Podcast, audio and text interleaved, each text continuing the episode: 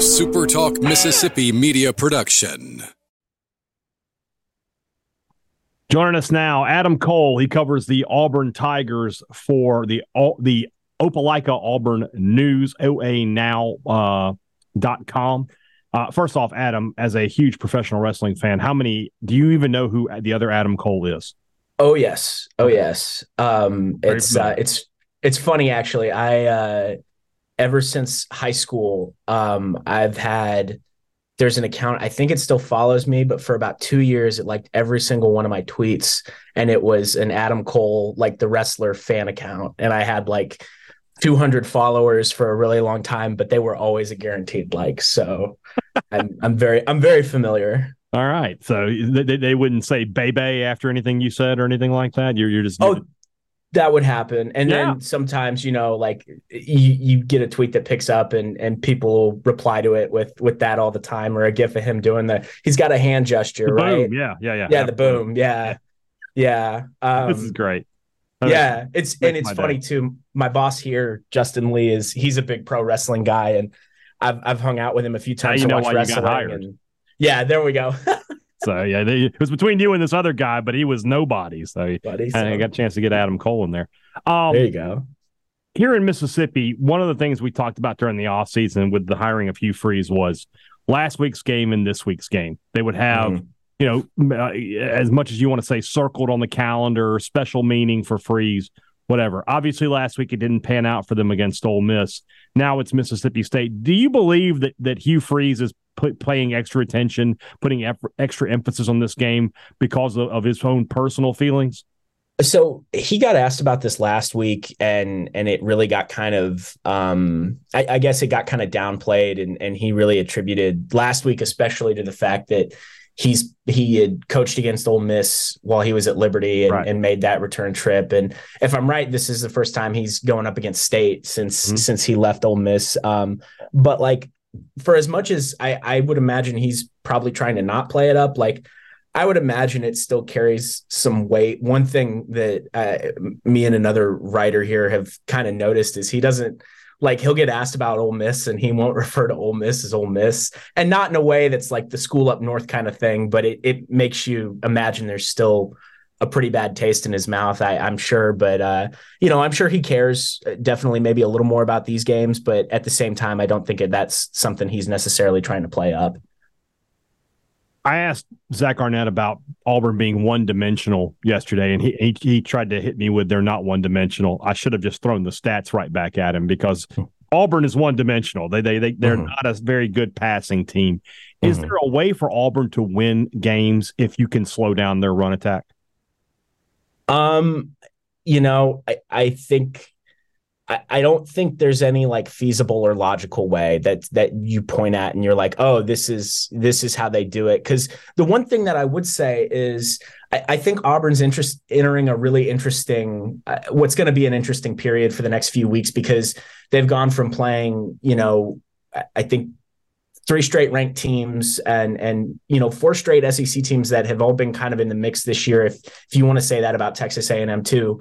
Um, and and now they're at a point where you know I mean they're kind of playing teams that are at the bottom of the conference between State Vanderbilt Arkansas um, of course Alabama at the end of the year they're not at the bottom but I guess these three SEC teams I'm curious to see just like how impactful their defense can be because I, you know, they say defense uh, can win you games, and and I don't know that it shows up in the stat sheet a lot, but that's the one thing that I would say is that their defense has been so good. I, I'm curious to see if it if it takes another step in, in towards improvement and getting even better over the next few weeks. Um, but on offense, no, they're pretty one dimensional, and and I don't I don't see the passing attack really improving much anytime soon if you're looking at this Auburn defense, they've they've been good this year. I wouldn't say they've been great, but they they have mm-hmm. been good. Mississippi State last week offensively was just an absolute train wreck uh, and couldn't get much of anything. Seven points was enough to win. How how if you're if you're on the the MSU sideline, how can they have success against this Auburn defense? Um, I, I think the biggest thing is, you know, there there have been a lot of this year when teams find success, uh, they usually find it like through the middle over the air or in the air. Uh, you know, I think you look at Brock Bowers, and that's I think the most glaring case. And part of that too was you know Jaylin Simpson got injured, and and he had been on him all game, and it had been a different story. But you look at like even last week too, it seemed like uh, when Ole Miss uh, found some success passing, they they did that a good bit over the middle. It was that was a really big issue against Texas A&M was they just especially late kept getting beat over the middle. Um, so that's that's one place that I think you can really kind of attack this this uh, defense is is especially getting like tight ends involved in the passing game. I think is a really big thing. And um, you know the, the other thing too that that's just been sort of an interesting um, back and forth between the offense and, and defense is that you know for about three quarters Auburn's defense looks really good, but they don't necessarily get that support in terms of long sustained drives from their offense, let alone points on the board to help kind of pad what they're doing. And I, I think if if State can hold Auburn's offense intact, I think you get about three good quarters of Auburn's defense, and then in that last quarter, things tend to fall apart or fall off a good bit uh, for that Auburn defense. And so, if, if you want to, you know, take the air out of the ball and, and I guess kind of just beat them that way. I, I, think that's something you can do too. But uh, really, the, the biggest thing I've noticed is kind of the tight ends over the middle and, and that sort of mismatch in the passing attack. Well, that's interesting because Mississippi State has not been able to use their tight ends effectively this entire season. So that might be a big plus uh, for Auburn. One of your colleagues on the beat wrote an article yesterday about the honeymoon is over uh, for, for Hugh Freeze. I find that really hard to believe because I have to think that Auburn fans knew this was going to be a bit of a struggle this year, that, that Auburn just didn't have the top end talent to compete with the Auburns and Georgias and LSUs. So if they lose this game, I mean that's that's quite a losing streak there for the Tigers. What happens in terms of the fan base for Auburn if if they drop this game? I the the first part you kind of mentioned is interesting to me because I somebody had mentioned it the other day. I would I would be really interested to see the difference between like how many Auburn fans who are frustrated and upset are frustrated and upset with Hugh Freeze, or how many of them are frustrated and upset because things have been so underwhelming.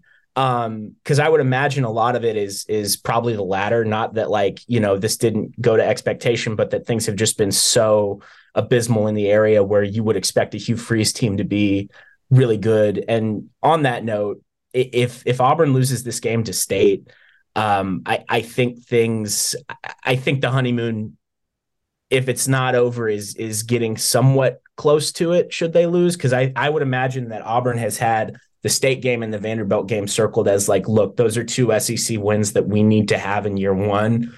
Um, because the other ones have at best looked a lot more like toss ups, if not guaranteed losses. And um, I would imagine things just continue this cycle of of things have felt dire the last few weeks because the offense has, has looked clueless and stagnant. And if it doesn't improve at all against uh, an SEC foe that you probably feel like you're equal, if not better than, um, I, I, would imagine things just this this cycle continues continues to almost turn into a snowball, so to speak.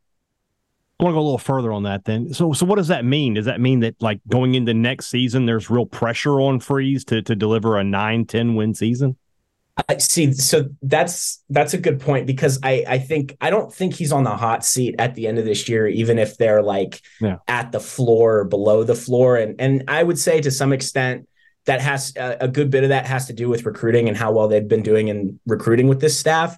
Um, I I think I would imagine that there's a change in offensive coordinator at the end of the year. Um, unless something miraculous happens in this back half and and Payton Thorne turns into you know I, I don't even know what example you want to throw out there but unless there's a miraculous turnaround offensively i would imagine that there's some staff change um, but even then like you kind of say like i think people are, are going to be frustrated but at the same time like I don't know that there's necessarily massive pressure for Hugh Freeze to win right now and to really try to compensate next season. Now, this the the um I'm blanking on what the word would be. I guess the expectation.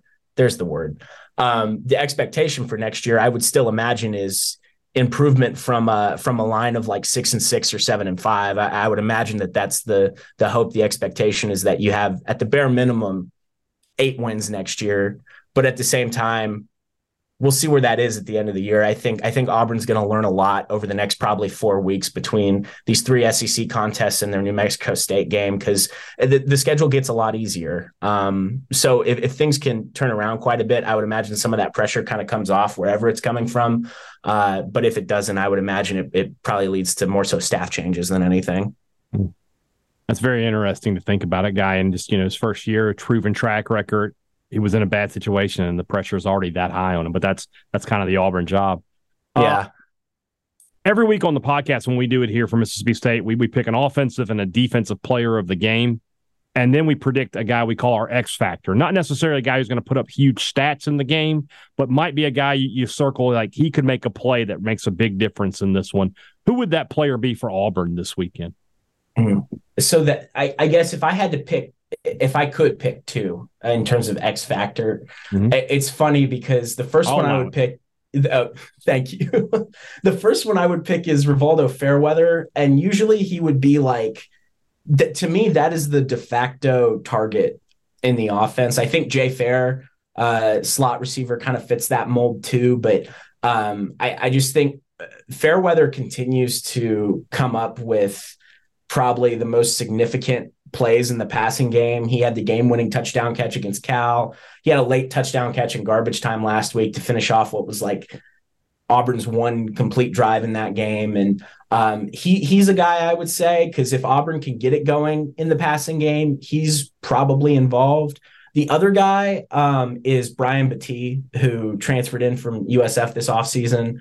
And uh, he's a running back, but he's five foot five foot short, like five foot eight, five foot seven, very small. Uh, reminds you of Deuce Vaughn in that way, but he has been shockingly good between the tackles this year. And he was also an All American kick returner and still returns kicks for Auburn. And um, I think that's just a guy that you probably circle every time because if he can get it going on the ground, like he's he's shown he's capable of, he can be really dangerous. And of course, he's he's always dangerous in the return game. I don't really want a prediction here, but what I would say is this. Last week when State's playing Auburn, or playing Arkansas, I made the comment, here's my prediction, but I really don't feel like I have a good feel for this game one way or the other. And, and I didn't. And it certainly didn't play out the way I, I thought it would in my head prior to prior to kickoff. So that's my question. You know, if you want to give a prediction, you can, but do you feel like you have a good feel for this game? Do you feel like you're you're confident in the way you think it will go? Um I, my short answer is no. Mm-hmm. And my less short answer is that it's going to be ugly. uh, that that that would be the one place where I'm like, okay, that's I think it's going to be ugly. Uh, but also that's not saying too much. If I did have to give you a prediction though, and and not that I could really pinpoint what the score would be, other than low. Um, it, it, always feels so cliche to come back to this, but I, I, do think that there's an advantage for Auburn when they play at home. I, I, think that environment has has helped them quite a bit, and also they performed a lot better at home this year, and and so I, I do think that like things lean more in favor of Auburn. Um, but at the same time, like I certainly, like you said, I didn't expect that Mississippi State Arkansas game to go the way it went last week, and so I wouldn't be shocked if if State comes out and surprises me and manages to.